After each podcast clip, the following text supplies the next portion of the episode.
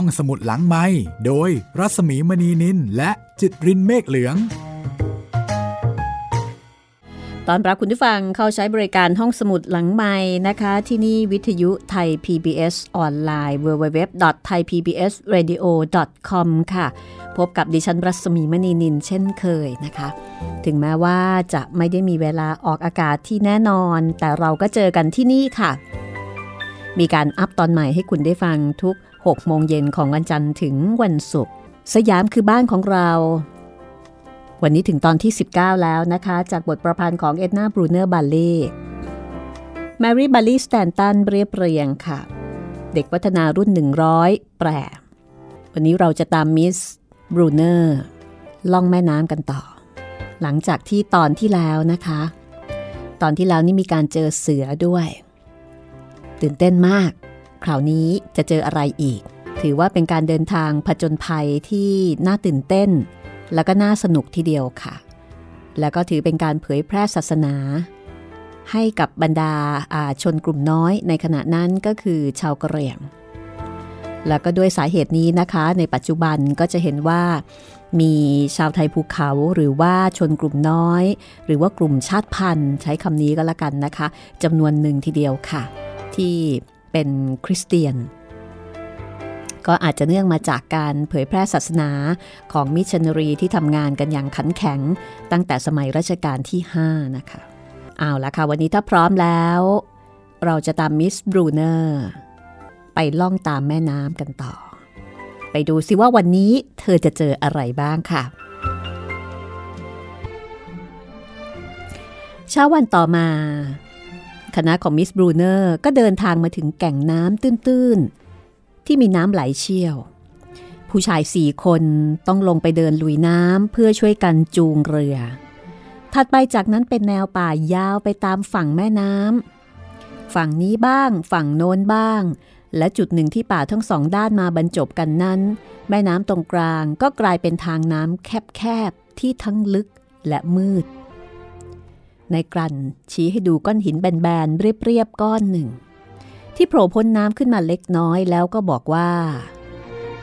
คนแถวนี้เชื่อว่าหินนี้เป็นหินศักดิ์สิทธิ์นะครับแหม่มเพราะว่ามันไม่เคยจมน้ำเลย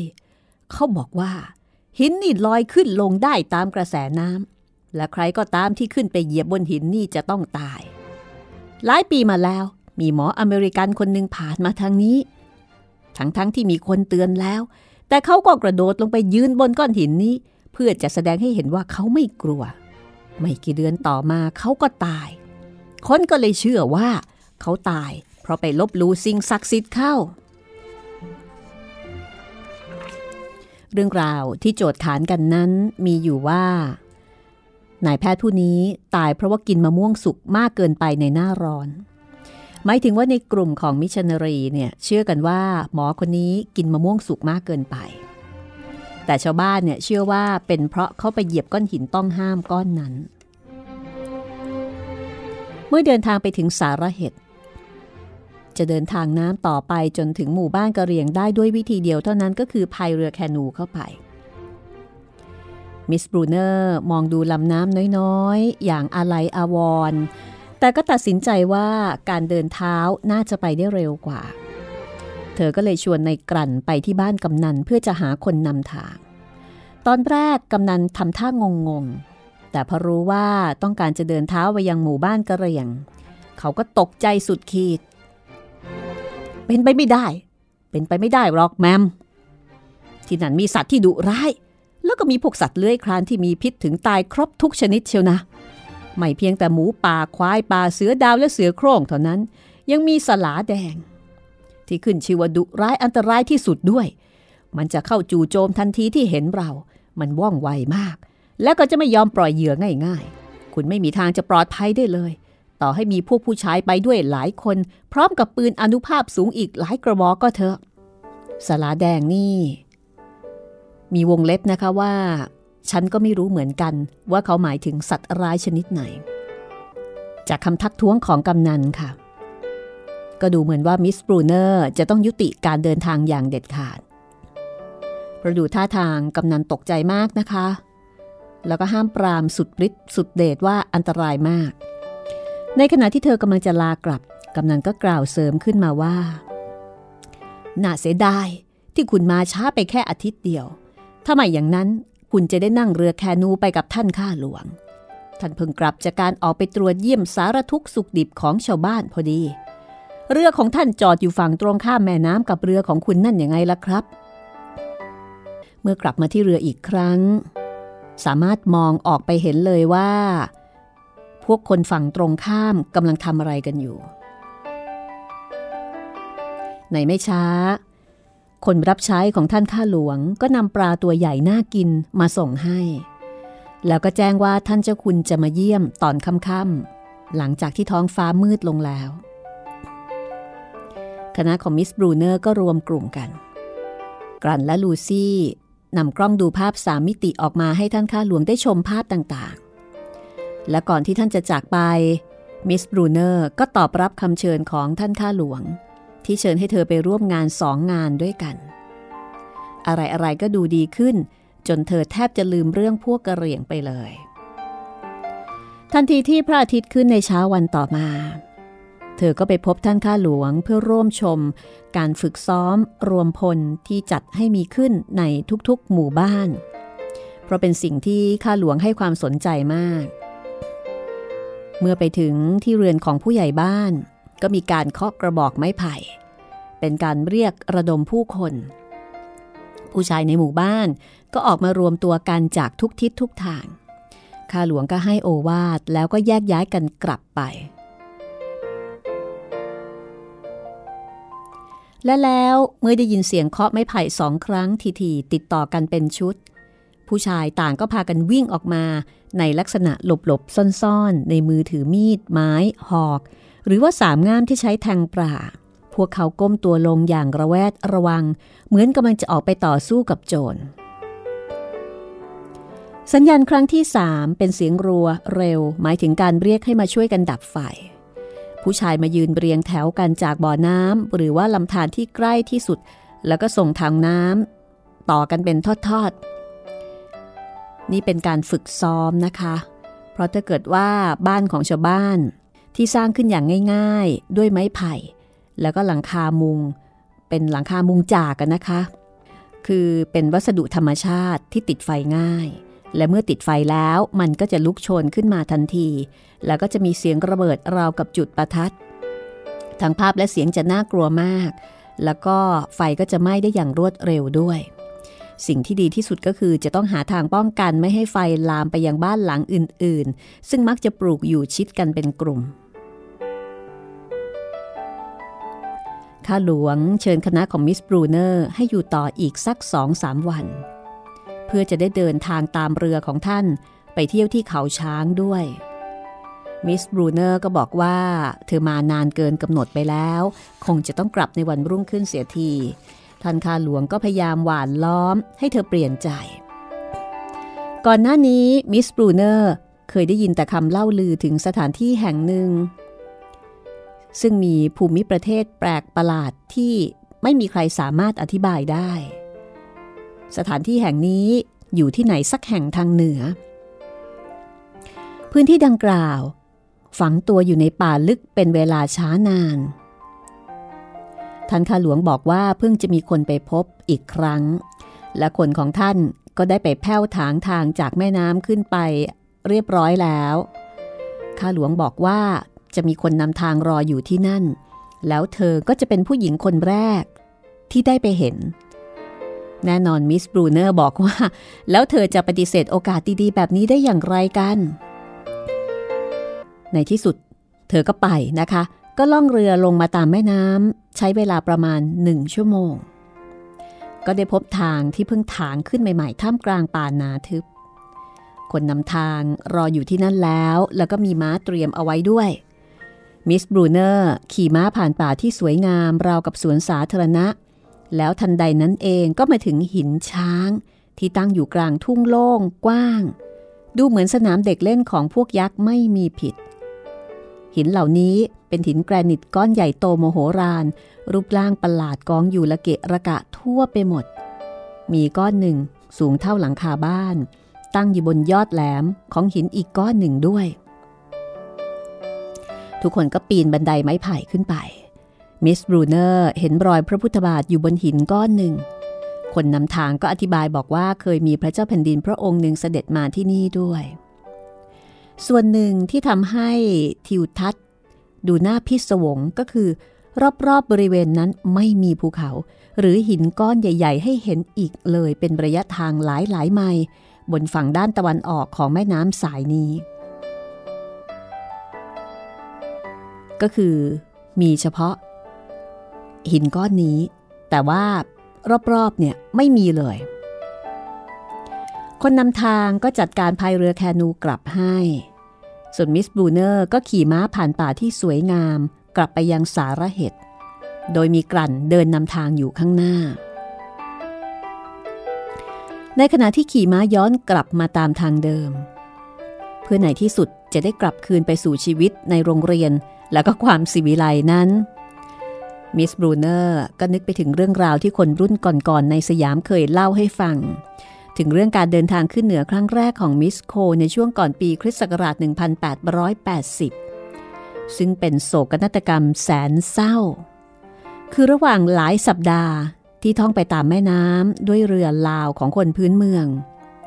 ในสภาพแวดล้อมที่ล้าหลังมากเมื่อเทียบกับการเดินทางของเธอในครั้งนี้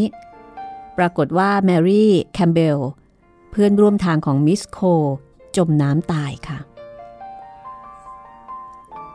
ตรงนี้มีเชิงอัดอธิบายเพิ่มเติมว่ามิสแมรี่แคมเบลเคยล่องเรือขึ้นเหนือไปกับมิสโคจริงแต่จมน้ำเสียชีวิตในภายหลังระหว่างที่เดินทางกลับจากเชียงใหม่อีกครั้งหนึ่ง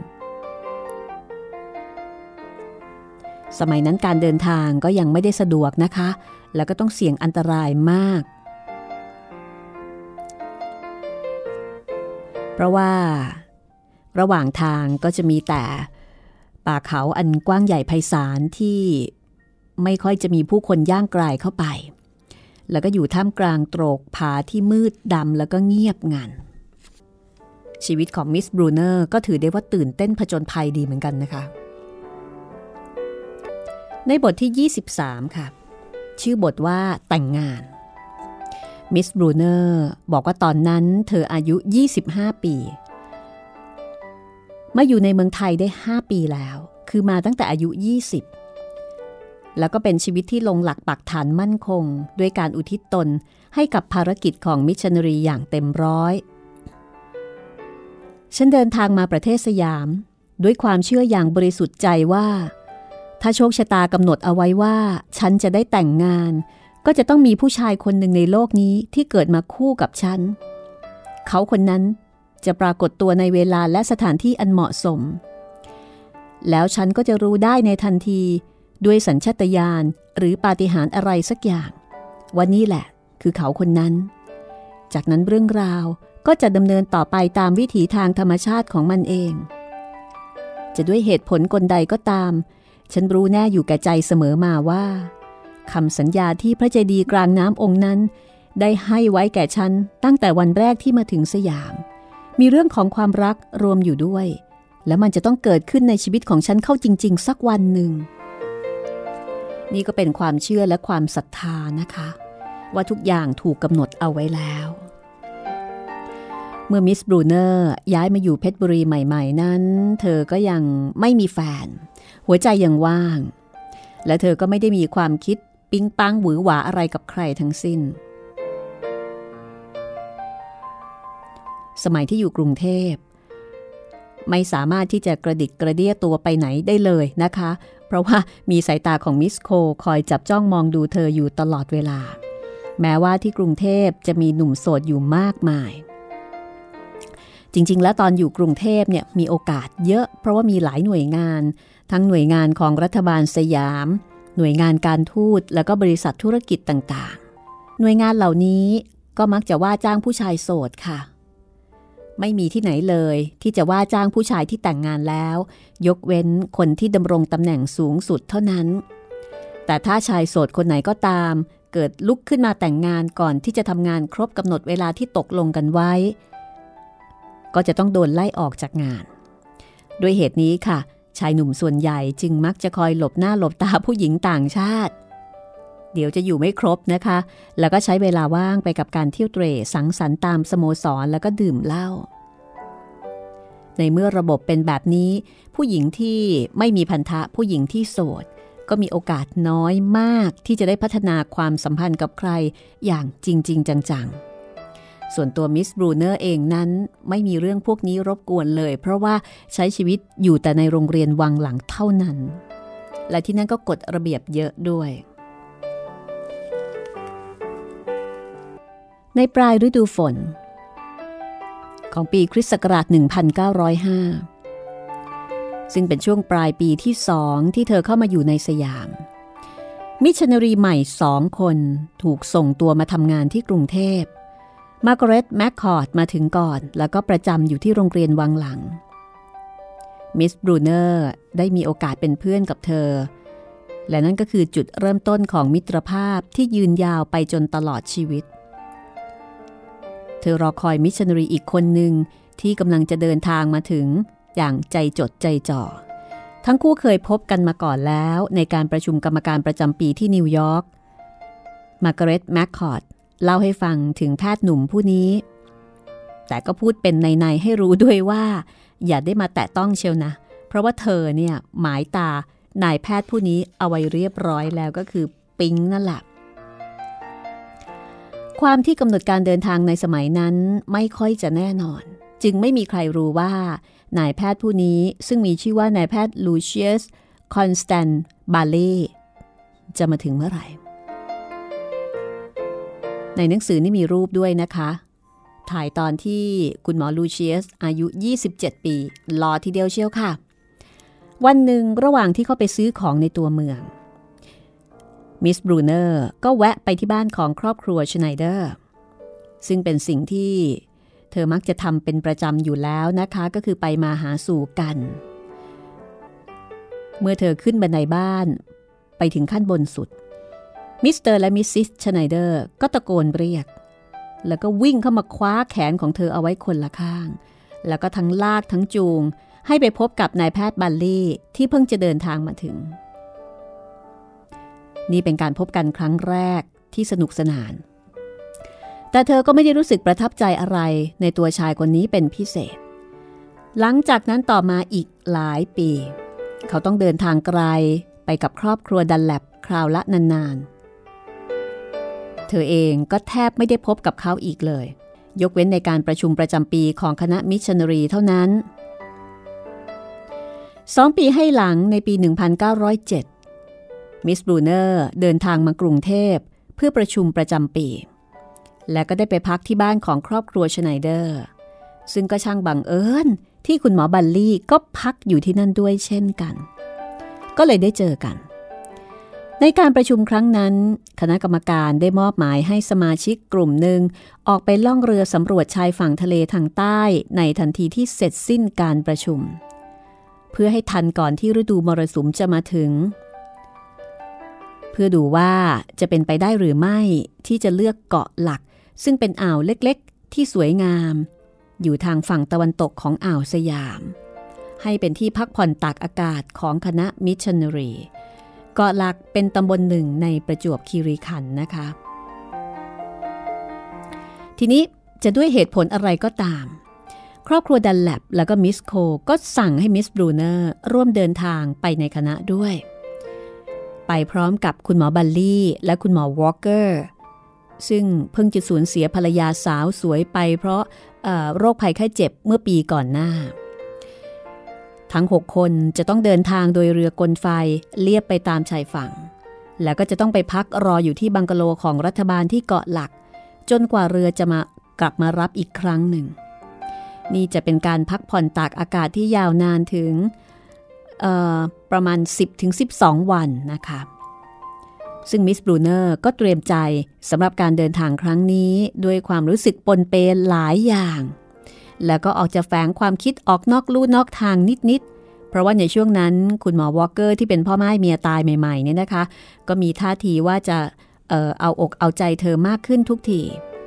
ส่วนเธอเองก็เริ่มจะมีใจให้กับคุณหมอบัลลี่ถึงแม้จะเคยได้ยินมาว่าเขามีคู่มั่นอยู่แล้วที่สหรัฐ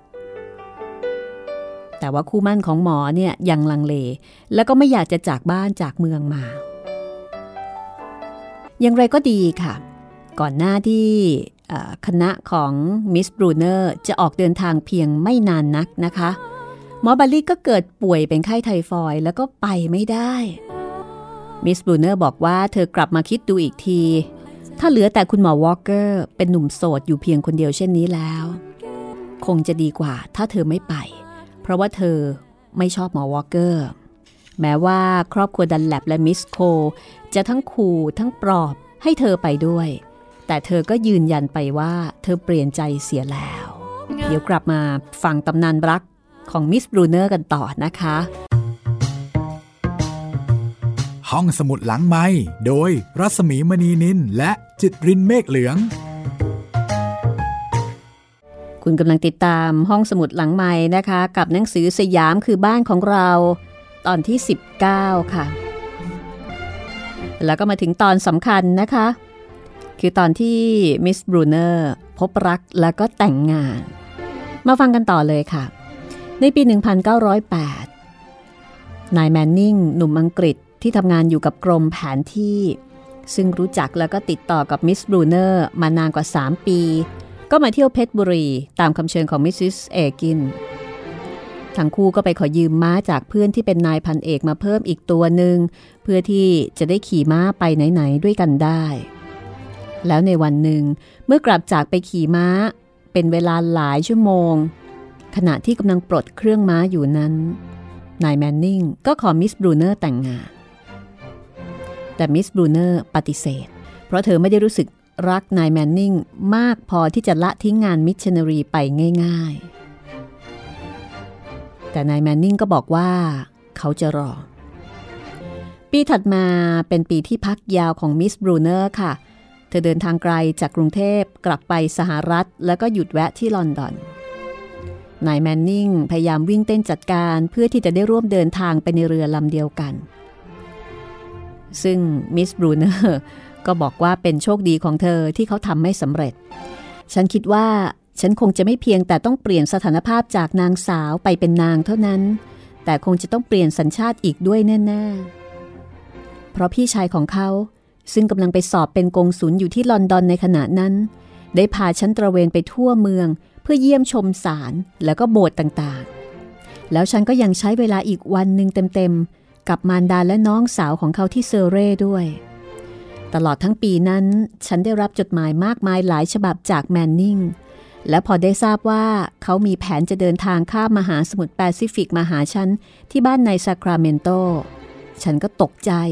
เสียจนต้องรีบไปขอร้องให้คณะกรรมการอนุมัติเลื่อนกำหนดการเดินทางกลับสยามของฉันให้เร็วขึ้นมาอีกหนึ่งเดือน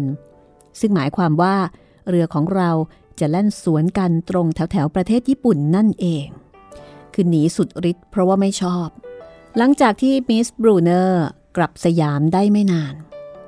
สมุหเทสาภิบาลมณฑลผู้ปกครองหกจังหวัดใต้สุดทางชายฝั่งตะวันตกคือมหาอมาตย์โธพระยารัศดาประดิษฐ์มหิตสรภักดี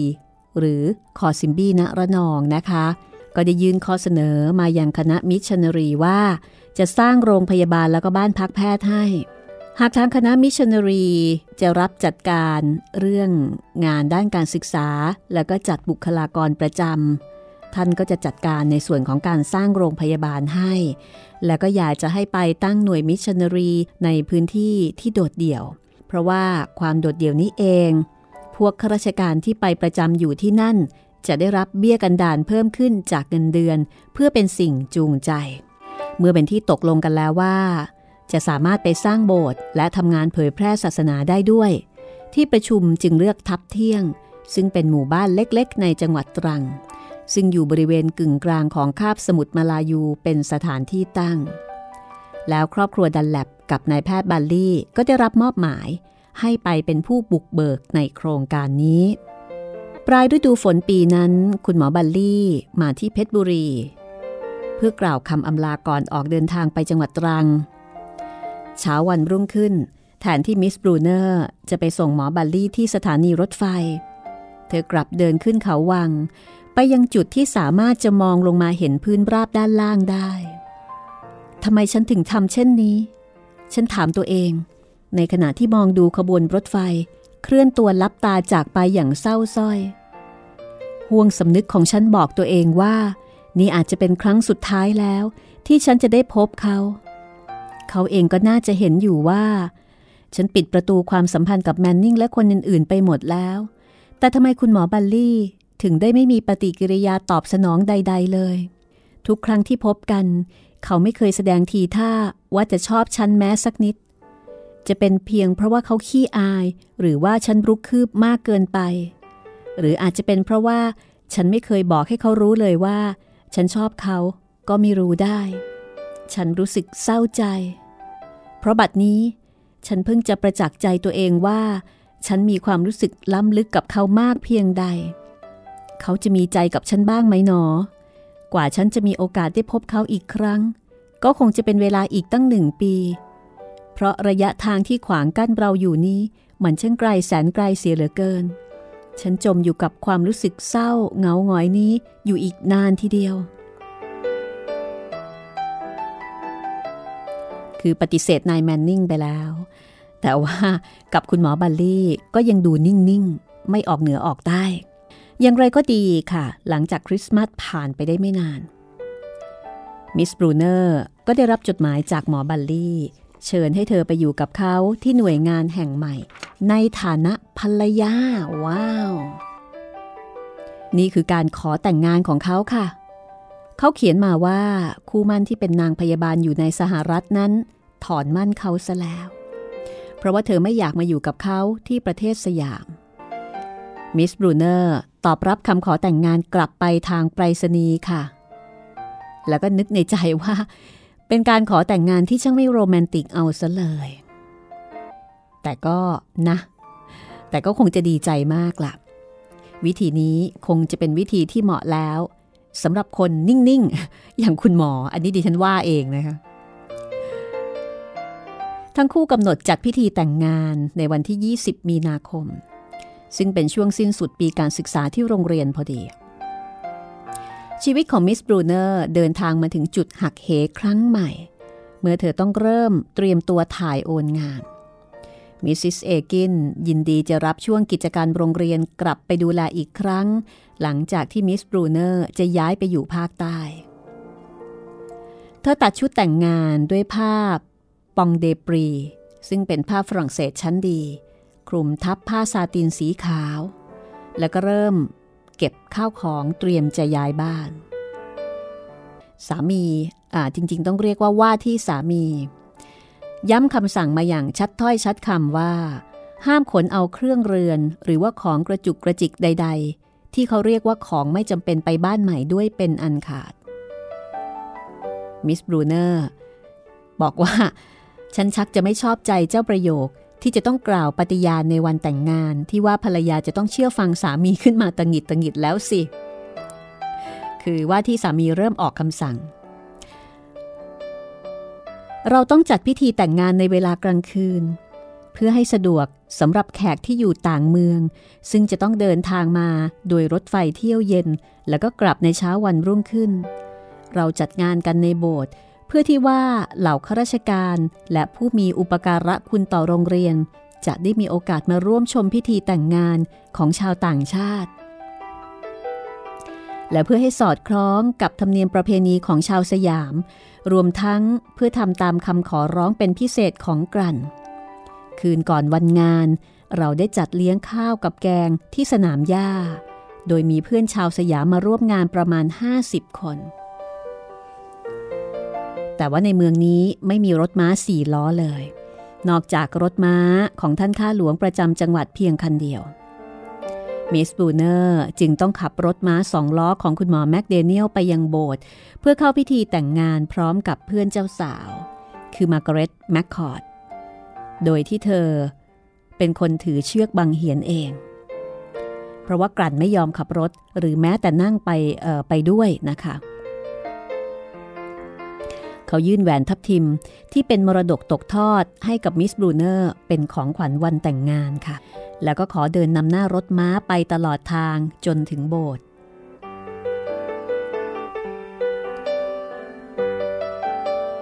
ถ์วันนั้น มีงานเลี้ยงรับรองที่สนามหญ้าภายใต้แสงจันทร์กระจ่างในคืนวันเพ็ญของเดือนมีนาคมแล้วก็มีการเปลี่ยนเสื้อผ้ามาเป็นชุดขี่ม้าแล้วขึ้นม้าที่ตกแต่งด้วยรองเท้าเก่าๆออกเดินทางไปบ้านทะลุตอนที่ขี่ม้าออกมาบรรดาแขกเรือต่างเอาดอกบัวตูมที่เก็บมาจากทางเดินในโบสถ์มาโยนใส่คู่บ่าวสาวเป็นที่สนุกสนานในการเดินทางครั้งนี้นะคะเหมือนซึ่งเป็นแม่ครัวของมิสบรูเนอร์ที่เคยไปล่องแม่น้ำมาด้วยกันออกเดินทางล่วงหน้าไปก่อนแล้วโดยเตรียมอาหารสำหรับการตากอากาศเป็นเวลาหนึ่งสัปดาห์บรรทุกใส่เกวียนเทียมวัวไปแทนที่จะเดินทางผ่านนาข้าวเหมือนที่เคยทำคอนคอนนี่คือชื่อเรียกเอ่อของคุณหมอบัลลี่คอนแล้วก็มิสบรูเนอร์ตัดสินใจเดินไปตามถนนมูลดินสายใหม่ที่ตัดตรงไปสู่ชายทะเลซึ่งรัชกาลที่ห้านะคะพระพุทธเจ้าหลวงทรงมีพระบรมราชโองการให้สร้างขึ้นในคราวที่เสด็จมาเยือนเพชรบุรีก็เรียกว่าเป็นถนนสายใหม่การเดินทางครั้งนี้ค่อนข้างยากลำบากมากทุกครั้งที่ผ่านคูน้ำหรือลำธารถนนจะขาดเป็นช่วงๆนั่นหมายความว่าจะต้องคอยบังคับม้าให้ปีนขึ้นปีนลงไปตามทางเบี่ยงที่มีอยู่มากมายตลอดสายในที่สุดถนนมูลดินนี้ก็สิ้นสุดลงดื้อๆท่ามกลางความเวิ้งว้างห่างไกลอยู่ตรงส่วนไหนของโลกก็ไม่รู้เราขี่ม้าหลงทางวนไปวนมาอยู่ใต้แสงจันทร์พยายามมองหารอยเกวียนเส้นเดียวที่จะนำเราข้ามหนองน้ำไปได้เราได้ยินเสียงคลื่นกระทบชายฝั่งอย่างต่อเนื่องเป็นชั่วโมงชั่วโมงฟังดูเหมือนใกล้แต่ช่างห่างไกลเสียเหลือเกินในที่สุดกว่าเราจะหาทางมาถึงบังกะโลที่พักได้ก็เกือบจะตีสามเข้าไปแล้วช่างเป็นฤกษ์ที่ไม่ดีเอาเสียเลยสำหรับการเริ่มต้นดื่มน้ำผึ้งพระจันทร์ของเรานี่คือการเริ่มต้นชีวิตคู่ของมิสบรูเนอร์ซึ่งตอนนี้ก็ต้องเรียกว่าเป็นมิสซิสบรูเนอร์ไปแล้วนะคะอ่าต้องบอกว่าเป็นมิสซิสบัลลี่ตามนามสกุลใหม่ของสามีเอาเป็นว่าหลังจากนี้จะเรียกเธอว่าเอ็ดนาก็แล้วกันนะคะเอ็ดนากับคอนคอนนี่คือแทนสามีก็คือคุณหมอบัลลี่ตอนหน้าจะเป็นตอนที่ทั้งคู่เดินทางไปเริ่มงานใหม่แล้วก็ไปเริ่มชีวิตใหม่ที่จังหวัดตรังค่ะและนี่ก็คือตอนที่สิบเก้าจากหนังสือสยามคือบ้านของเราเอ็ดนาบรูเนอร์บัลลี่เขียนแมรี่บัลลี่สแตนตันซึ่งเป็นลูกคนที่หกของเธอเป็นคนเรียบเรียงนะคะเด็กวัฒนารุ่นหนึ่งร้อยแปลค่ะห้องสมุดหลังไมค์เล่าให้คุณได้ฟังนะคะดิฉันรัศมีมณีนินวันนี้หมดเวลาแล้วนะคะลาคุณไปก่อนสวัสดีค่ะห้องสมุดหลังไมค์โดยรัศมีมณีนินและจิตรินเมฆเหลือง